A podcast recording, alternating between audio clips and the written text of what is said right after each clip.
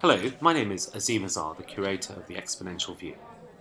Coming up in our third podcast is a discussion on super longevity and super well-being. Our speaker is Dr. Shamil Chandaria, a philosopher, investor, and entrepreneur. After a successful career in banking, Shamil launched several hedge funds before moving into research. He specializes in computational neuroscience and artificial intelligence. And alongside his academic work, Shamil is a senior advisor at Google DeepMind. This podcast was recorded during a private Exponential View event in London in December 2016. You can learn more about our events by signing up to the Exponential View at www.exponentialview.co. Great. Great, thank you, Zim. So, um, we're going to start with a story, and uh, hopefully, the story will have a moral which will set up the evening. So, in ancient Greek mythology, the goddess of dawn, Eos, falls in love with a handsome Trojan prince called Tithonus. But Eos is an immortal goddess, and Tithonus is merely a mortal man. So she begs the mighty Zeus to make Tithonus immortal. But Eos had forgotten to ask for eternal youth. So Tithonus ages and withers he becomes bedridden and babbles all day, and eventually he shrivels up into a grasshopper. So, what's the moral of the story? Well, it's at least that life extension alone is not enough. So, please remember that when we're talking about everything today. I'm going to cover four big topics um, understanding longevity trends. Uh, then we're going to do a deep dive into the science of, um, of, of, life extension. And then we're going to cover more social, ethical, and political issues. Uh, and that may um, go into a Q&A, in fact. We'll start with Madame Jeanne Calment, who is the oldest recorded, verified person to have lived. And she died when she was 122, and it's quite impressive that she smoked for most of her life, not that much. But she died in 1997, and we haven't had anyone who's got to her age yet. And there's, a, there's probably a reason for that. It looks like human beings have a kind of hard stop at around 120. You know, there's some biological features, and, and that's, that's important. So let's look at you know, some data on this. So this is data from the Office for National Statistics, and it shows longevity curves from 1851 to projected down here is 2031. So people born in 1851, um, this is the proportion of people who survived uh, during their lifetime. What we see here is that we've seen a very big change in the last you know 200 years, which is that there's been this big trend in compression of morbidity and a very big change in the increase in the average lifespan. So let's look at the median life. The median life in 1851 um, was 45 years old. The median life expected for someone born in 2031 will be around 88 years old we, we will see about a doubling of life expectancy, average life expectancy. But what's interesting is that during that period, we will have only seen, um, actually from, from 1851 to kind of current, we've only seen about a 10% increase in the 99th percentile. Now, so 99th percentile is obviously not maximum life, um, but, it's, but it's getting close. So, what can we draw from this? What are the big trends here? The first big trend is that there's a squaring out of this curve. So initially, of course, you know, there's a huge in- improvement in infant mortality. Uh, so, yeah, I mean, in 1851, it's about a 25% chance that you won't, won't be around by, uh, after the age of five. So that's been a big improvement. But also, there's been squ- an increase, a squaring out of this curve. And you can think of it as um, an increase in the in, in, average life expectancy as a ratio of a maximum human lifespan, the kind of 120 year number. And that's sometimes called the compression of morbidity. So if we were to think about, you know, what would be the limit of this trend? Um, what, you know, how far could we push this? Well, what we, we would end up is with this kind of rather perfect mortality curve where everyone would live to 110 or 120 and then just fall off a cliff.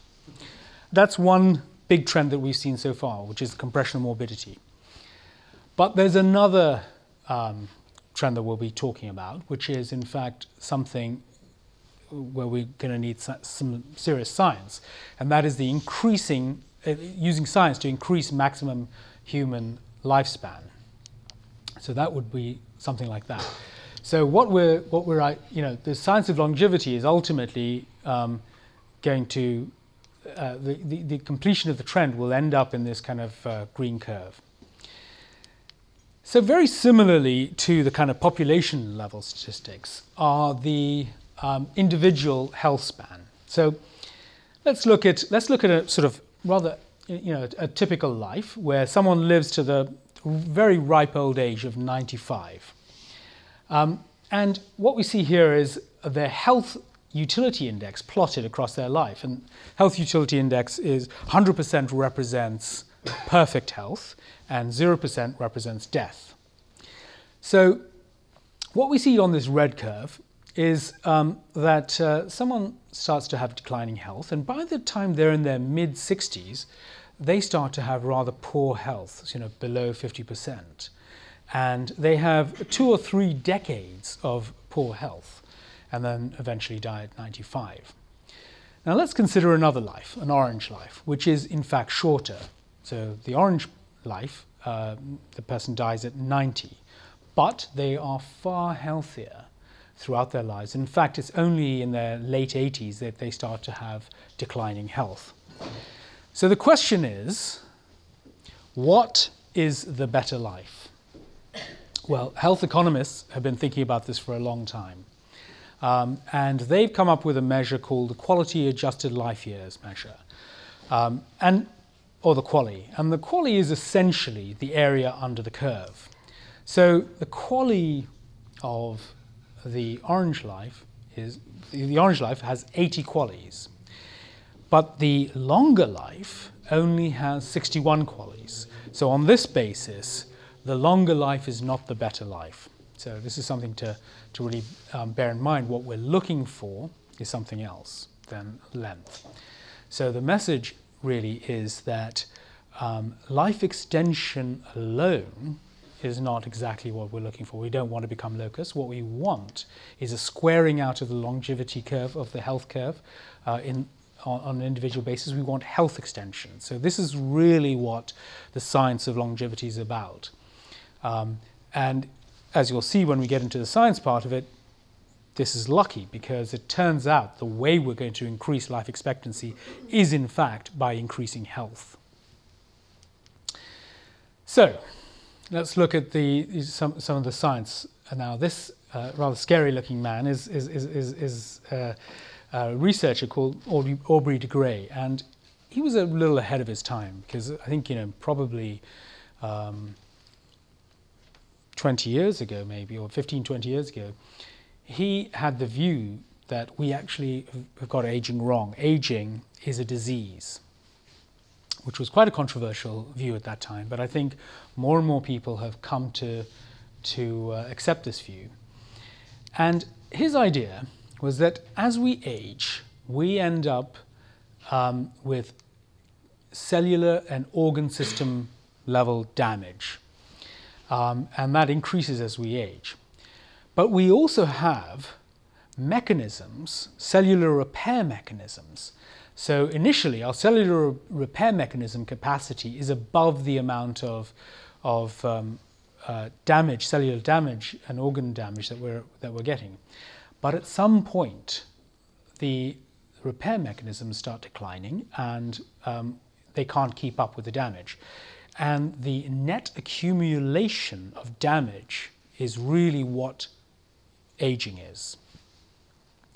So this is a very interesting view of what aging is, and, and, in fact, it turns out that his his hypothesis really probably has a lot of merit, and um, that we're going to be looking at what is this damage. So let's start with one of the first and most important areas in, in, in aging. Um, so just, just a little background here. Um, at the end, this is a chromosome, and at the end of the um, DNA strands, there'll be the way your cell replicates is that it has to have some excess DNA um, at the end of the chromosomes uh, to allow a cell to successfully, uh, to, allow uh, uh the DNA to be replicated. And every time the cell replicates, a little bit of this um, cannon fodder DNA, telomeres, um, is, is uh, removed. And so there is a limit to the amount of uh, cell divisions uh, that can happen within a cell, and that limit is called the Hayflick limit, and it's it, it, varies, but it's somewhere between say 60 and 100 cell divisions, um, you know, of, of that order of magnitude. After a cell divides 70, 80 times, that's it. And now the cell is either senescent, doesn't divide, just hangs around, or in fact dies, goes through something called apoptosis. And this is a fundamental problem because if this is the case, we can, our cells can't divide. You know, as we get older, will just run out of capacity, and uh, and you know we'll just um, accumulate damage, end up with senescent cells, or just um, lose cells, lose cells in the brain or uh, other vital organs, and age, and then eventually die.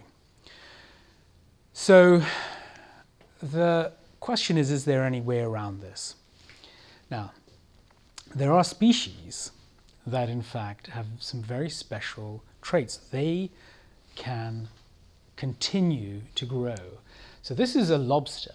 It's very, you know, it's very odd. This is a typical sized lobster, and this is a huge lobster. And and and and, and uh, what happens is that um, eventually this lobster will continue to grow, but eventually, you know, because lobsters have exoskeletons, it just requires too much energy, and they won't survive.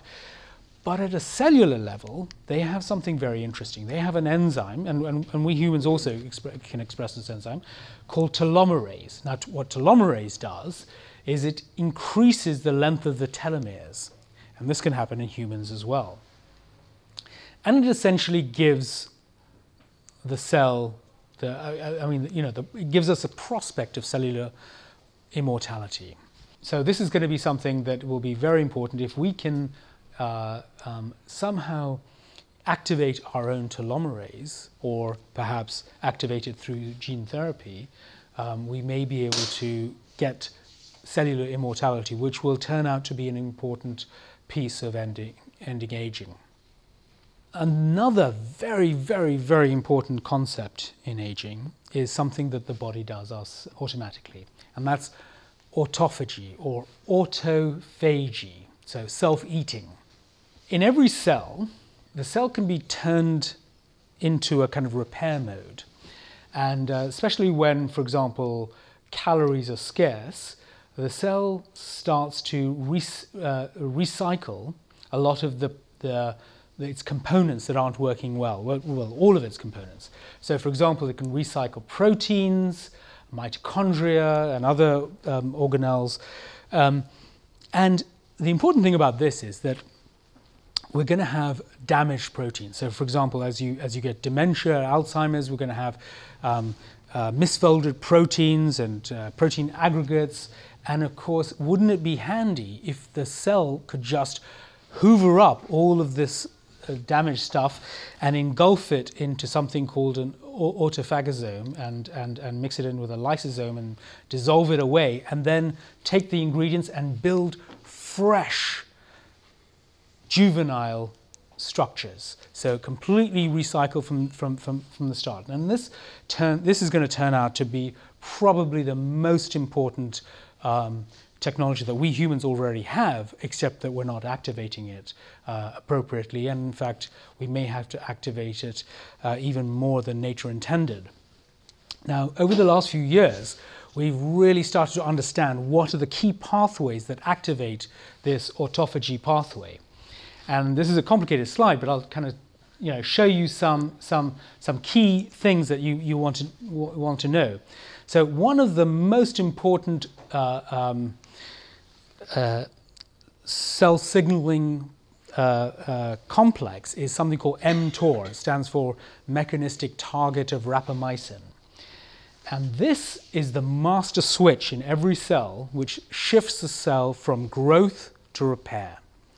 Um, and when we're growing, you know, uh, when, we're, when, when, we're, when we're young, when we're adolescents, we want to, uh, we want to build muscle after a, after a training session, we want to activate mTOR, but we want to inhibit mTOR um, to push the cell into rejuvenation and specifically to increase autophagy and therefore increase longevity.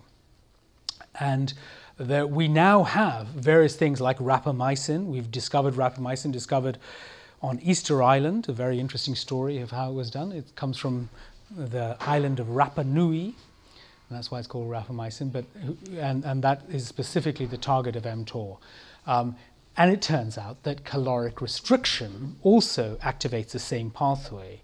Um, too much insulin um, goes the other way, and there's a whole uh, series of other things called sirtuins, which are where we get uh, resveratrol, the red wine, the active, you know, the, the exciting ingredient in red wine, um, which activates sirtuins, which again lead to longevity. So we're ultimately looking at deep down in the cell to try to find these, these um, characters.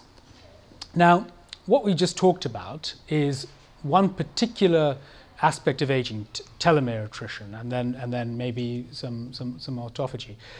But um, in the last few years, in the last three or four years, we've now identified nine or ten hallmarks of aging. It says nine hallmarks, but now I think I've been told that in fact, really we should have had a glycation here as well. So it's probably 10, 10 hallmarks of aging.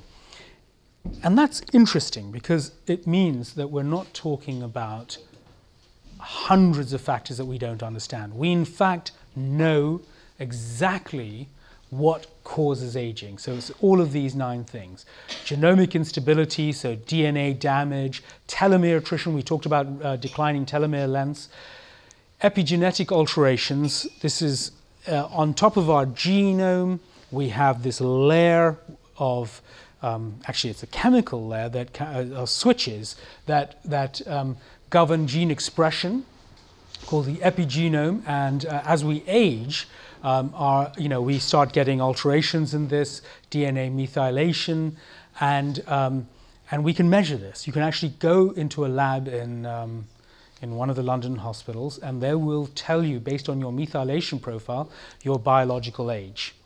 Um, loss of uh, proteostasis as we, uh, you know, uh, proteins start misfolding and we get things like Alzheimer's and, and white hair and all sorts of things like that.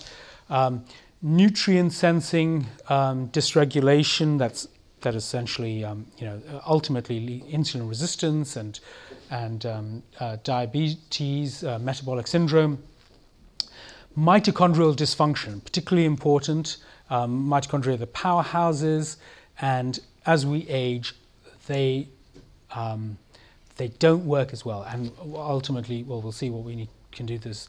Cellular senescence, we just briefly talked on this, but uh, senescent cells hang around and cause chaos and cause uh, inflammation and all sorts of things. Inflammation itself alters cells, uh, uh intercellular communication, inflammatory cytokines, and stem cell exhaustion, as uh, something I haven't mentioned, but but um, you know we all have um, uh, stem cells as we age.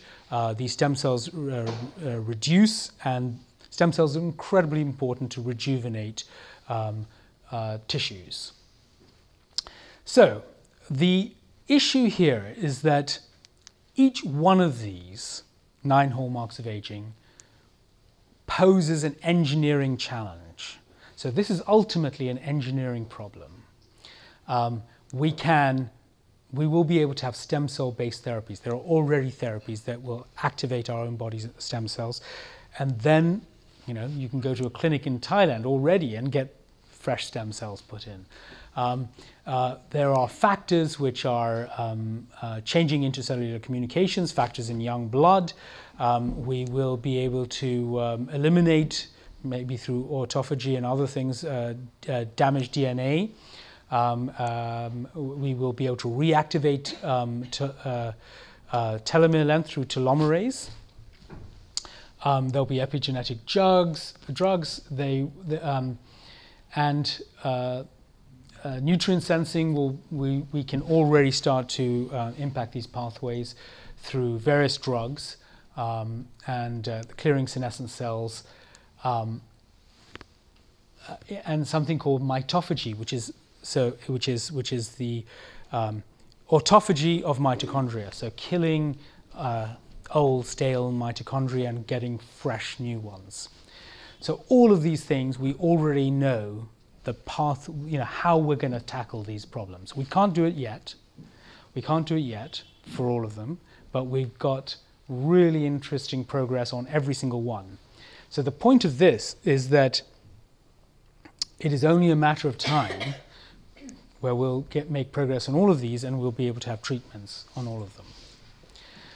The science of longevity has got some really serious players in it. Just uh, put a few up here, but there, you know, it's it, like artificial intelligence is probably one of the really hot areas um, at the moment.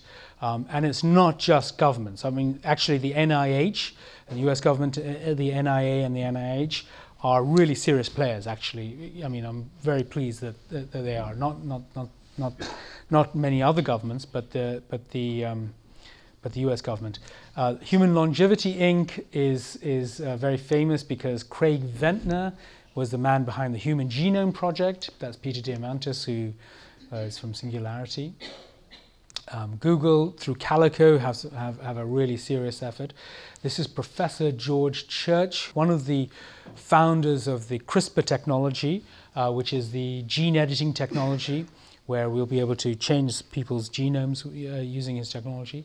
Um, this is a company called BioViva, and um, Liz Parrish is the chief executive. She is the first person to have had gene therapy, specific, a couple of gene therapies, but one of them specifically is telomerase. So the, you know, she's had a gene inserted uh, through a particular viral vector, um, and uh, we, she is patient zero actually in the world, and um, so we'll, we'll, we'll, see, see the results that she's, she's going to get. Now, the question is is a long life a good life? Yeah, I mean, um, I, I'm, I'm, I'm ultimately a philosopher, so you know this is kind of the most important issues. And, the, and the question is that if we can't live good lives now with our current lifespan, why should any more life be at all beneficial? Um, you know, we might be bored, we might be tired, we might be miserable. So, we might have a glimmer of an answer to this question, which is that good lives require development. They require us to develop our virtues and our mental attributes. They require us to develop our wisdom and experience. They require us to develop a sense of meaning and purpose in our lives. But if we can start developing these attributes, then more life will actually lead to more development and so will lead to better lives. And as we live longer and as time goes on, we may be able to create new technologies which will enhance our well being and actually maybe create a state which we can call super well being. So, super longevity, we said, was not everything we want, but it might actually be quite important. It might be important to create super well being because it will give us the time to really develop our lives. Um, so that's the kind of uh, positive hope. I just want to raise a few ethical, social issues. Let's just head some of them off. The first thing that people think about is that, look, if we're going to live for all this time, you know, what's going to happen to the world population? I mean, this is terrible. How are we going to cope? How's the planet going to cope? And that's, that's a real issue. Um, so if we are to end aging, um, um, then, you know, is there going to be an explosion in population? Well, there's a few things that we need to think about here. One, one is that what we've seen is that as um, as there's been an increase in life uh, life extension um, over the last few centuries, birth rates have gone down. And in fact, in Western Europe and in many countries with uh, very high life expectancy, in Japan and um, Italy and many many other countries, um, we are now below replacement rate. So there may be some equilibrating factors. I mean, peop, you know, we, might, we might be, be something, seeing something different.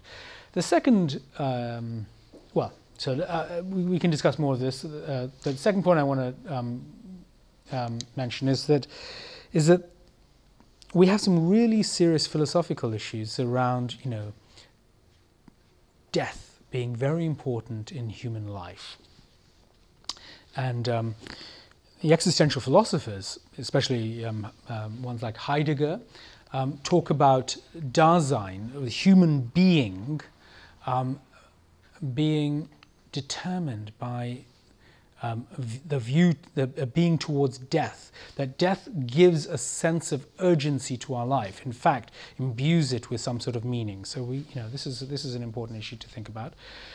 The third one is, you know, well, what do we, you know, how do we cope with the structure of society? I mean, aging is quite important for our, um, for our, for our uh, careers and our companies. We need to make way for the young um, as we age, and uh, what will happen? You know, we'll just get a, a blockage on the line. And uh, you know, what happens to pensions? What happens to career opportunities? Uh, the fourth area that I think is going to be very important is the exacerbation um, of, of inequality. Uh, and I'm actually a little pessimistic about this. I think that, um, that uh, as we um, progress with the end of aging, um, uh, this may benefit uh, the rich more initially. Um, and may give them more power, and so I think that you know this is something that we really need to think about the last one is, a, is, is, is, is, you know, what does it mean about humanity? Are we going to create a new species? Are we ultimately going to create some sort of a superhuman elite, a homo deus, as uh, Harari has called it? This is really important because, um, you know, we, we need to understand, you know, what the ethical implications are, you know, what's going to be of value in this new species. Thank you.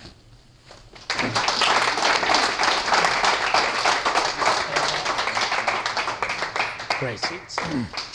Thank you, Shamil. While people get a chance to line up some questions, I have a couple of questions uh, for you. So I'm interested, first of all, in the, the, the science side. Um, I mean, I read that our favourite uh, Silicon Valley entrepreneur, Peter Thiel, wanted to, the, the headline was Peter Thiel wants young human blood ah. uh, because he wants to live forever.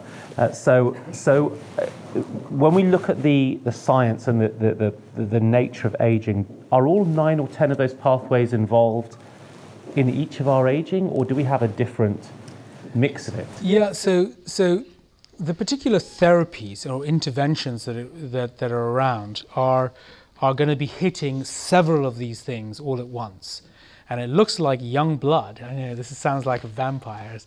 Um, well, I, will I'll, should I should I take you through some sure, some, yeah, some potential interventions? Yeah. So let's let's look at what you know what kind of um, interventions, uh, including what several Silicon Valley billionaires are doing, not just young blood. And I'll tell you, there's some some other stuff that they're doing as well.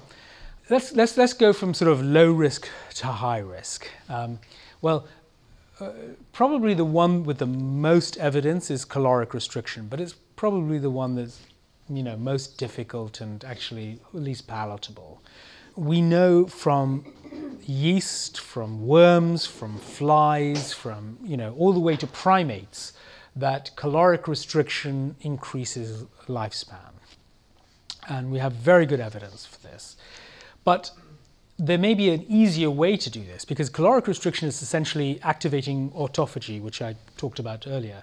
But there are some protocols around intermittent fasting, and then another one, which is a longer fast, uh, but, but not a pure fast, called the fasting mimic, mimicking diet, which comes out of the lab of Professor Walter Longo in um, California, the National Institute of Aging, which actually have a very similar effect um, on this.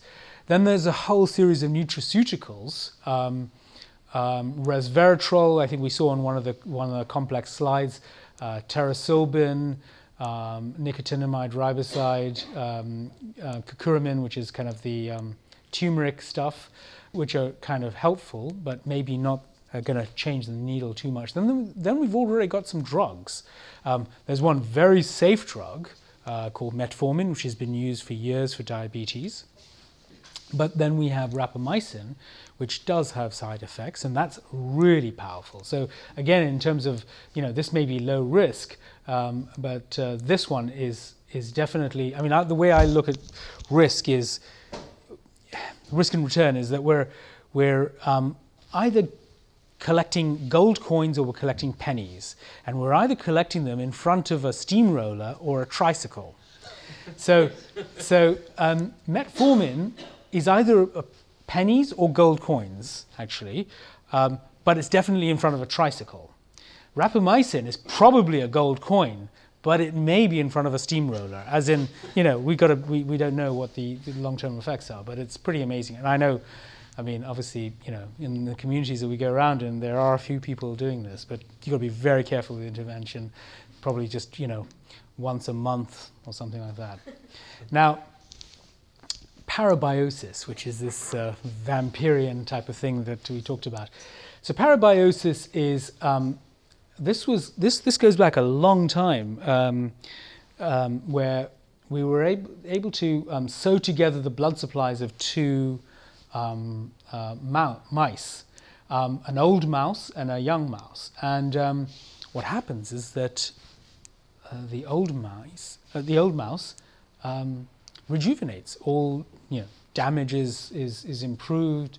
Um, their metabolic disorders go away. Uh, um, heart disease, diabetes, all this kind of stuff just just disappears.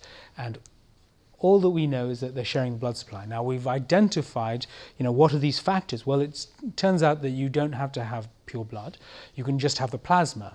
But it turns out that it's probably only about, we've identified down to around 50 factors that it might be in the plasma.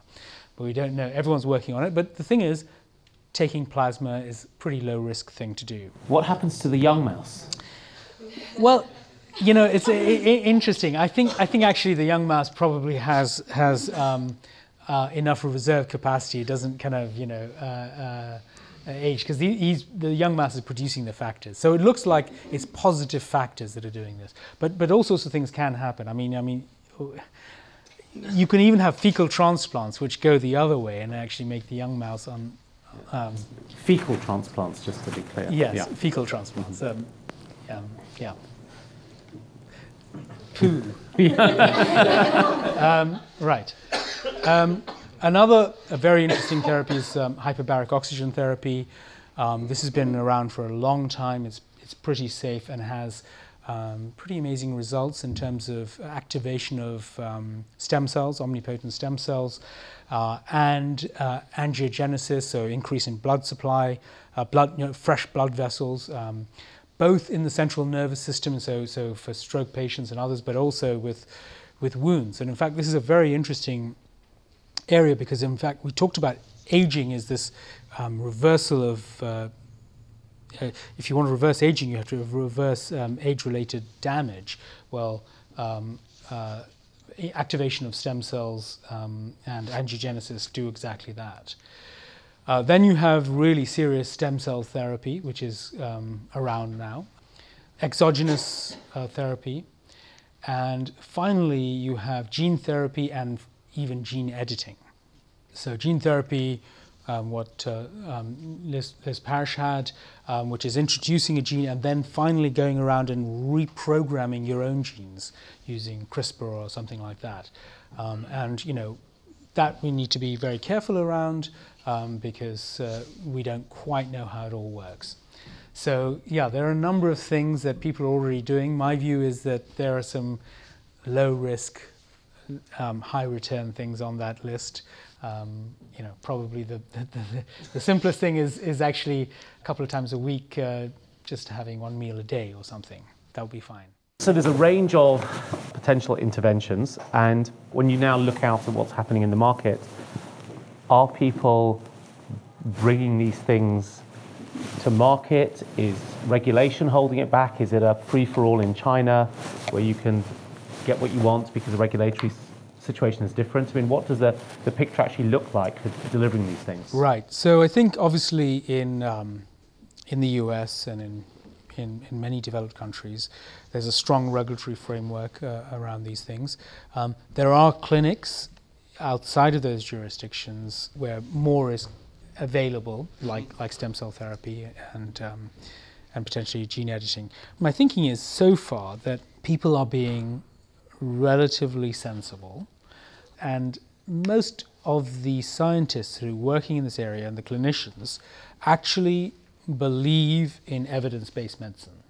So they may try things on themselves, but I think most people are taking a view that you know before we unleash it out to the public, we need to we need to have really good evidence. And I think so. Uh, at the moment, there's a debate. Of course, we can't really do randomized controlled trials around aging, and the reason is because it would take 200 years. So, at the moment, the real issue is what are the biomarkers that, that we can really say are absolutely correlated with, with, with aging. And if we can identify those biomarkers, then we can start doing really serious um, clinical work. Well, we, we've got quite an advanced group here. I'm wondering if anyone here has taken any of those steps up there. Yeah, we've got, what, what did you do? The blood transplant, I can tell, John. Uh, the nicotine. Uh, nicotinamide uh, riboside. Yeah, yeah, yeah. Right. So are you doing the basis formula? I'm uh, doing the pills you get, sort of take. Just NAD on its own. 15 milligrams, something like that. Could you just, just so that the, the rest of the room can, can yeah, hear okay. what you've been doing? Yeah. The supplement uh, you can order it through online stores. I've just recently started taking it. I have no effect so far, but from credible sources, I've heard it's good. The people I trust. Yeah. So so I'm thinking, how long I'm gonna try it. You look great for a 73 year old. well, what, what does it do exactly? In the mitochondria, we have something called NAD plus. Uh, as you age, these levels decline. So, um, nicotinamide riboside is a precursor of this. And there's a very famous uh, MIT professor called Lenny Guarente, whose student was the guy who discovered, uh, David Sinclair, who discovered resveratrol. And uh, he is advocating taking um, NAD. And uh, the good thing about it, to be honest, is that because it's a derivative of vitamin B3, you know what? Knock yourself out is, you know, frankly, take it in the morning, it'll give you some energy. So that was down at the low risk. Anyone doing anything more exciting? Blood transfusions from young blood or fecal trans- transplants? Uh, yeah, Matteo Band. Um, I'm going to tell you this because it's from Norway and you work for a Norwegian company, so you're going to like this. So I take some pills that I discovered a year ago, which are the extract of uh, uh, bilberries and blueberries from Norway and this company has managed to stabilize this molecule called anthocyanins, which are one of the most powerful natural anti-inflammatories. So I take two of these pills every day, and all my little pains and sort of you know elbow pains and pains completely disappeared the last year. They gave me an incredible uh, improvement on my health, and. Uh, yeah, yeah so Norwegian company called Medox. Yeah, so so anthocyanins. Uh, so this is anthocyanins. Anthocyanins are particularly powerful, you know, polyphenol type compounds, um, which are found in blueberries and others. Anything purple, um, apart from beetroot, which is purple for another reason, purple sweet potato. So people talk about in Kyoto, people live very long because of this purple sweet potato. So you know, my, my, my view is, I mean, I think anthocyanins are great, but I think you should eat purple fruits, and that's probably going to be. I love beetroot, and you've now dashed. No, no, no. Uh, beetroots are great as well. Is it okay? that's that's good. That's good to know. Just uh, let, us just prep if people have got, got questions. I want to ask a question of um, just on the other side, some of the social I- impact. So with with increasing lifespans, and one of the things that I, I've spotted just the last couple of weeks was the if you look at age cohorts and how well they've done economically over the last 10 or 15 years in the West, the over 60s have done extremely well, and the younger people have done much less well. And you've got this huge youth unemployment in Spain. If you look at votes in, in Brexit, the, the Leave campaign was overwhelmingly an older group, the Remain campaign was overwhelmingly a younger group. If you look at uh, uh, Trump, was the same. The Trump voters were overwhelmingly older. So they, they're, they're, they're, they're richer, they're kind of voting for things like Brexit and Trump, uh, and they're now going to live longer as well. Is this the start of a, and they want have younger blood to, to boot. Is this the start of a, of a sort of permanent gerontocracy? Right. Well, that's a very interesting. So, so I, I, I you know, I love the way you put that kind of. Uh, I think there's a meme out there around, you know, this kind of gerontocracy. But I, I would say that there is a kind of a, a flaw in your argument, which is that I don't think that on the whole, the current lo- uh, the current uh, generation who is um, voting for Brexit and all are on average going to be dramatically um, um, uh, living for longer. Um, we will probably see the trends that we saw in the ONS data. Um, and the reason is because the people who are going to be living longer right now for the next 10, 20 years will be the a very small proportion. Ray Kurzweil. Oh, I should, we're going to be but you know, special Silicon Valley types, right. and and and and a small elite, and the rich. Uh, who are going to get access to this. This is not, you know, a lot of these things I suspect will not be available on the NHS in the next decade or two. Right. Um, and and you know on Medicaid and Medicare. This is part of the problem that I'm worried about inequality. I think actually rather than a gerontocracy, I think it's going to feed into the another meme, which is around the you know the, the, the issues around um, inequality and and, yeah, and the godlike elites and the useless class. Right, the, exactly. Harari. Harari. Yeah. And and and I think that um, you know uh, w- you know the elite will get better. So, so the issue, the, the dynamics are going to be probably that that at the moment we'll get some some life extension over the next uh, 10 or 20 years. But if you can survive probably to 2040, 2050, you might get to a level where you can survive healthy enough at, at, that level, you, you'll be able to have such rejuvenation capacity that it will get you to the next milestone, which will be the ultimate one where we'll end, uh, uh, uh end aging. And the, the, question is, you know, who's, who's going to be around? It's probably not the mass of the older people right now. Okay, good. I've got so many more questions for you, but I also know we've probably got people who want to ask questions, unless you want to leave them all with me. Yeah, sure. Sorry, Alicia, please go ahead. Um, I'm just really curious about the sort of the at a human level what the motivations are. Is it fear of death? Is it ego? Is it in you know in some Silicon Valley um, superstars cases? I just want to be around to keep doing what I'm doing to allegedly better the world. Like, what are some of the motivations that you've been seeing from people who yeah. have been partaking in what's available? I think I think this is a really important question you've raised. Really important, and that's actually why I try to spend a lot of time on thinking about what what is a, an ethical basis of, uh, you know, of, of, of wanting longevity, and I think that for some it is simply very much a fear of death, which is primeval. But I I personally don't think that that's a good motivation. I think that actually a, a, a, more ethical motivation is going to be how can we help humanity? How can we increase utility across the across the ages? Ultimately, I'm a consequentialist. I'm probably more of an Aristotelian, but but you know th- these things have to cash out in, in, in making people's lives go better. And so I think we do have a problem here. Um, nevertheless, let me sidestep your question because this thing is happening we should have a debate, and there will be this range of motivations from, from very primeval, um, you know, fear of death, to um, I want to do something more with my life, or to, you know, we can improve ourselves as, as a species, we can make life better, we can alleviate suffering. You know, the, the, the thing is that what, what I wanted to emphasize here is that actually it it's, turns out that increasing lifespan may be increasing health. And increasing health is probably increasing happiness. Uh, so, so I think there's a really strong moral case uh, for this. Um, Nick Bostrom, Professor Nick Bostrom at Oxford, has laid out a very clear moral case for, for, for, for aging, a very sophisticated moral case, um, which is based around you know, utilitarian ethic. while everyone looks up what consequentialism and Aristotelian is, uh, Frank, I think we've got a question up here. Uh, I was, um, I'm fascinated by the whole area. As I get older, I'm more interested in it. But when I see the charts showing the extension of life, I think about today populations of young people that are majority obese, and, and they are the reflection of really bad health and I don't see how it jives with the with those curves that you're showing. So, yeah. Let me just throw out a, a data point on that. The you know the average human needs about 2,100, 2,200 calories of food per day, and we produce 2,800 per day as a species across the planet.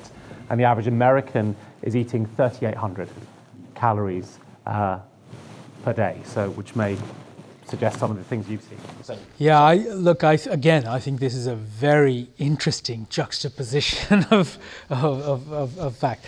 I mean, I, I do think, okay, so, so there is this one view that actually we might be seeing temporarily a generation that might be living shorter life than their parents. And that is this um, a generation that has metabolic syndrome, diabetes, obesity, hypertension, cardiovascular disease, ultimately um, several forms of de- dementia. And these, these, you know, th- these diseases are probably caused, as, as Azeem says, by, by um, caloric excess. Um, now, we're actually on, on, the science of this stuff. I think we're, we're actually going to be making pretty good progress you know, we're not there yet. You know, I mean, there's been a complete confusion about this issue for, for, for, for many years. But I think that we may solve part of the, uh, at least the science behind uh, metabolic syndrome at, in the same, at the same time as, um, as longevity. And because, they, because here's the thing things like diabetes are the paradigm case of accelerated aging. So when we want accelerated aging, we look to diabetic mod, uh, uh, models, and um, and so so for those we may you know our, our treatments may be able to address the underlying issues. Now, of course, there are, there are, there are other issues, which is that I'm not sure where some of these treatments are going to end up. Are they going to allow us to continue living on a diet of McDonald's or, or you know, I think don't food. point at me. I haven't had a McDonald's in two years. or, or, or, or, or actually, it's going to change. You know, it's going to make us more educated in how we. Um, it's, I mean, it's a very challenging. Now we've got some more questions. Who else is up? Can we try somebody at the back, please? I think Anish. I'm going to be a bit unfair and ask you a slightly tricky question in your list of things how to solve the problem, I didn't see any APM, uh, atomic precision manufacturing. If you could actually fix it, all these problems go away. Okay, yes, you're right. I mean, those were things that are really available now, but things like nanotech, there are a whole lot of things that will be possible in the future. I mean, even before we get to nanotechnology going around re- literally repairing cellular damage, you know, we, we might get robots going around hunting cancer cells and just destroying them so no one actually ever gets cancer, or reprogramming immune cells to kind of just, you know. Um, but you, what, you, what you described was about people getting to a certain point, if they can live to 2040 then and survive that long, then we should have these sorts of technologies, which then gets to the, the wider question I think that you touched on, which is so what, is, what does it all mean? So let, us let's, let's grab another couple of questions. Who's, who's ready? Wow, do you want to, Rabin, please? Longer life, healthier life. You talk a lot about physical health. What is mental health? What role does mental health play in that? Because we live in a world where it's affecting, it's a, becoming a bigger and bigger disease at a younger, younger age. And a lot of what you described doesn't sound like it would solve the mental health problem.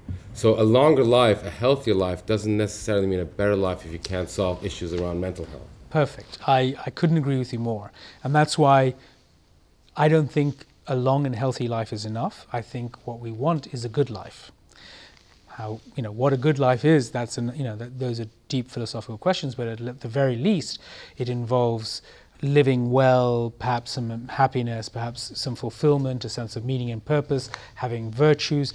All of these things are important for a good life. And certainly mental health is really, really critical. Now, there's two, two aspects. I mean, so, so, so one thing is we, we have mental health problems already. why would more life make it any better? Um, so this is this is a really issue, and I don't I don't have an answer. I mean, they're big. So you know, this is this is certainly not a panacea to for for, for our current um, um, mental health problems. But what it does allow us is that if we were to develop, you know, improve our mental health and get better and actually and, and actually make our lives um, more the way we want them to be, then we could really start enjoying life more. I mean, specifically, I'm talking about you know creating well-being technologies. So we don't know yet, but we may be able to go in and um, alleviate depression in those who, who have it. I mean, at the moment, we're able to do transcranial stimulation uh, on the parietal lobe and actually alleviate resistant depression. So we may be able to basically hack our motivational systems, our motivational and emotional systems, and create some sort of well-being. I mean, you know, you could think of technologies that have been around like meditation for a long time as you know the, the buddha basically figured out how to hack our underlying motivational systems and he figured out that if we can hack those systems then we can actually live better lives because we won't be buffeted around by our cravings and our desire uh, cravings and aversions so similarly we can now not just hack them by external practices like meditation we may be able to develop practi- uh, uh, technologies over the next 30, 40 years, which will be able to hack them at their core. Mm-hmm. That's fantastic. So let's go for another question. Uh, Amanda, up the front, just on the TCDS, transcranial direct stimulation, if you do want to play around with it, there's a Reddit forum and it explains how you can hotwire your vacuum cleaner to sort it out, but at your own risk. So one of the, the moral issues you raised was about um, population increasing, and I wondered what work, if any, is being done around reproductive health, because obviously one of the issues of living so long is you, you still have to have your children by the time you turn 40. The next the next 80 years look different than if you can defer that, uh, let's say, that problem or that uh, that situation another 30 years out. Yeah, it's an interesting thing. I mean, if we can start to end aging, I think we may be able to do something about uh, reproductive life as well. I mean, women are born with certain number of fi- a finite number of eggs, but we may be able to create uh, fresh eggs. Well, there's a there's a um, one of the subscribers to Exponential View is Martin Varsavsky, and he's the CEO of Prelude Fertility. So he's just raised 200 million dollars to help women choose the time that they have their kids through a complicated set of sort of egg donation and freezing processes. So maybe next year, he said next time he's flying through, he'll do one of these and he can answer your question. Oh, sorry, there's a lady there. It seems to me that we have created a problem, uh, you know, like obesity ourselves, and instead of going to the root of solving that problem, we're trying to kind of, instead of changing the habit of eating or getting rid of all these sugar companies and burger companies, we're trying to then feed something else to kind of get rid of that problem. Is it not? Is there is anyone trying to kind of get to the root of the problem instead of? I, you know, I, I- mean, again, I think that's a good point. I mean, you know, it's uh, it, we know that there's an issue in obesity. We're starting to, you know, and yet we have this processed food industry which makes things worse. We have, you know, um, many lifestyle habits which is just making things really bad. However, I, I would like to say that, you know, I think this is probably you know, we're probably going going at the same problem from different directions. So I so I I, I see that that longevity uh, uh, research will actually end up improving health uh, and allowing people to, well. Perhaps I mean so some of these things like like um, resveratrol for example some of the evidence is that it actually doesn't help it's it's not that effective on super healthy people, but it is extremely effective on those people that are live, eating a sort of modern lifestyle cafeteria type diet. And actually, it staves off a lot of the damage that uh, uh, a high fat, high carbohydrate, uh, fructose you know, diet has.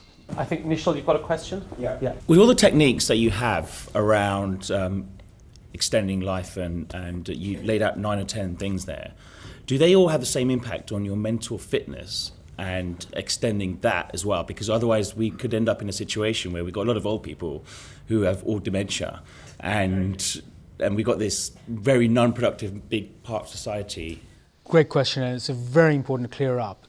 in fact, um, dementia and aging related uh, brain diseases, uh, Alzheimer's, are just another form of accumulated age-related damage in, in, in, the brain in this case. You know, anti-aging therapy specifically around to, to, to, stop this damage. So it will be no good at all because that would just be ending up as grasshoppers. Um, what we what you know so so the the the, the, the anti-aging technologies are specifically around um, all organs in the body, especially the brain. Um, so what's exciting is that we are going to be able to rejuvenate brains. So, you know, by the time you're 50, 60, you've already got quite a lot of um, damage. So, hi, for example, hyperbaric oxygen therapy, you know, has been able to um, increase blood flow in brains and actually increase cognitive uh, capacity.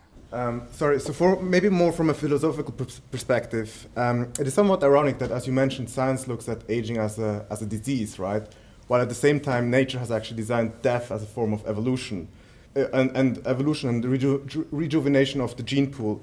So is it somehow that when we're acting selfishly and trying to stick around forever through these kind of medical progress, that we're kind of robbing uh, human species of their own progress, not just from a biological perspective, but also from a, let's say, worldview perspective, new ideas, and, and progress in, in general. So, how do you resolve that conflict from a philosophical perspective? Yeah, good, good, good question. I think there are actually two questions there. The first question is that, you know, are we going against nature's design, nature's order? And there, I think I'm going to take a really robust view, which is that um, there is no morality in evolution. You know, we humans are, are, setting our values. We have actually, we humans have outgrown our evolutionary value function. Okay, we're not just interested in passing on our genes. We might decide to commit genetic suicide and then also do ballet, which probably has no uh, evolutionary advantage at all. The, the, so, so, so I think that I'm completely comfortable in, in um, humanity moving away from its evolutionary heritage. The second question was that, well, what does that mean for, for um, you know, human progress uh, from an evolutionary perspective? You know, have we gone, you know, have we just stopped our evolutionary progress? And I think probably yes, but actually we probably stopped it by, by, by, by, by improving medicine in the last uh, century. We, we've already disconnected ourselves from evolution, and now it's up to us to find what values do we want um, humanity to stand for and what do we want to promote. And that's really hard. And that's why people are thinking about things, post human um, uh, type of uh, uh, societies. You know, how should we evolve, but not evolve from a, a, genetic point of view? How should we progress as a species? Um, I'm going to build on a couple of the questions that have been raised about aging is not just about getting dementia, as it were, mentally, but it's also about getting set in your ways. You know, we, we become sort of, you know, the, the ruts get deeper and deeper in, in the way we think and our way we approach things, our own moral code. And the more we practice them, the more deep set they become. So, so I'd just like to pick up the point that was just raised around if we don't allow the youth, if you like, to force, you know, effectively, youth is essentially a sort of revolution of the, of the brain, isn't it? They kind of they remold, and depending on whatever happens to be there at the time, they kind of fix on the new w- reality. Are we not in danger of ending up with a sort of really coming back to um, yeah, sort of Azeem's original question about the sort of the Brexiteers. They may not be Brexiteers anymore, but there'll be something. Gerontocracy. And, uh, yeah. and the gerontocracy will be set in in a particular rut, and there won't be enough power with the youth, and they won't unless other than pure yeah. revolution to actually. I, I, think that's a great point. Um, I think actually it's one of the points I was thinking about about about raising.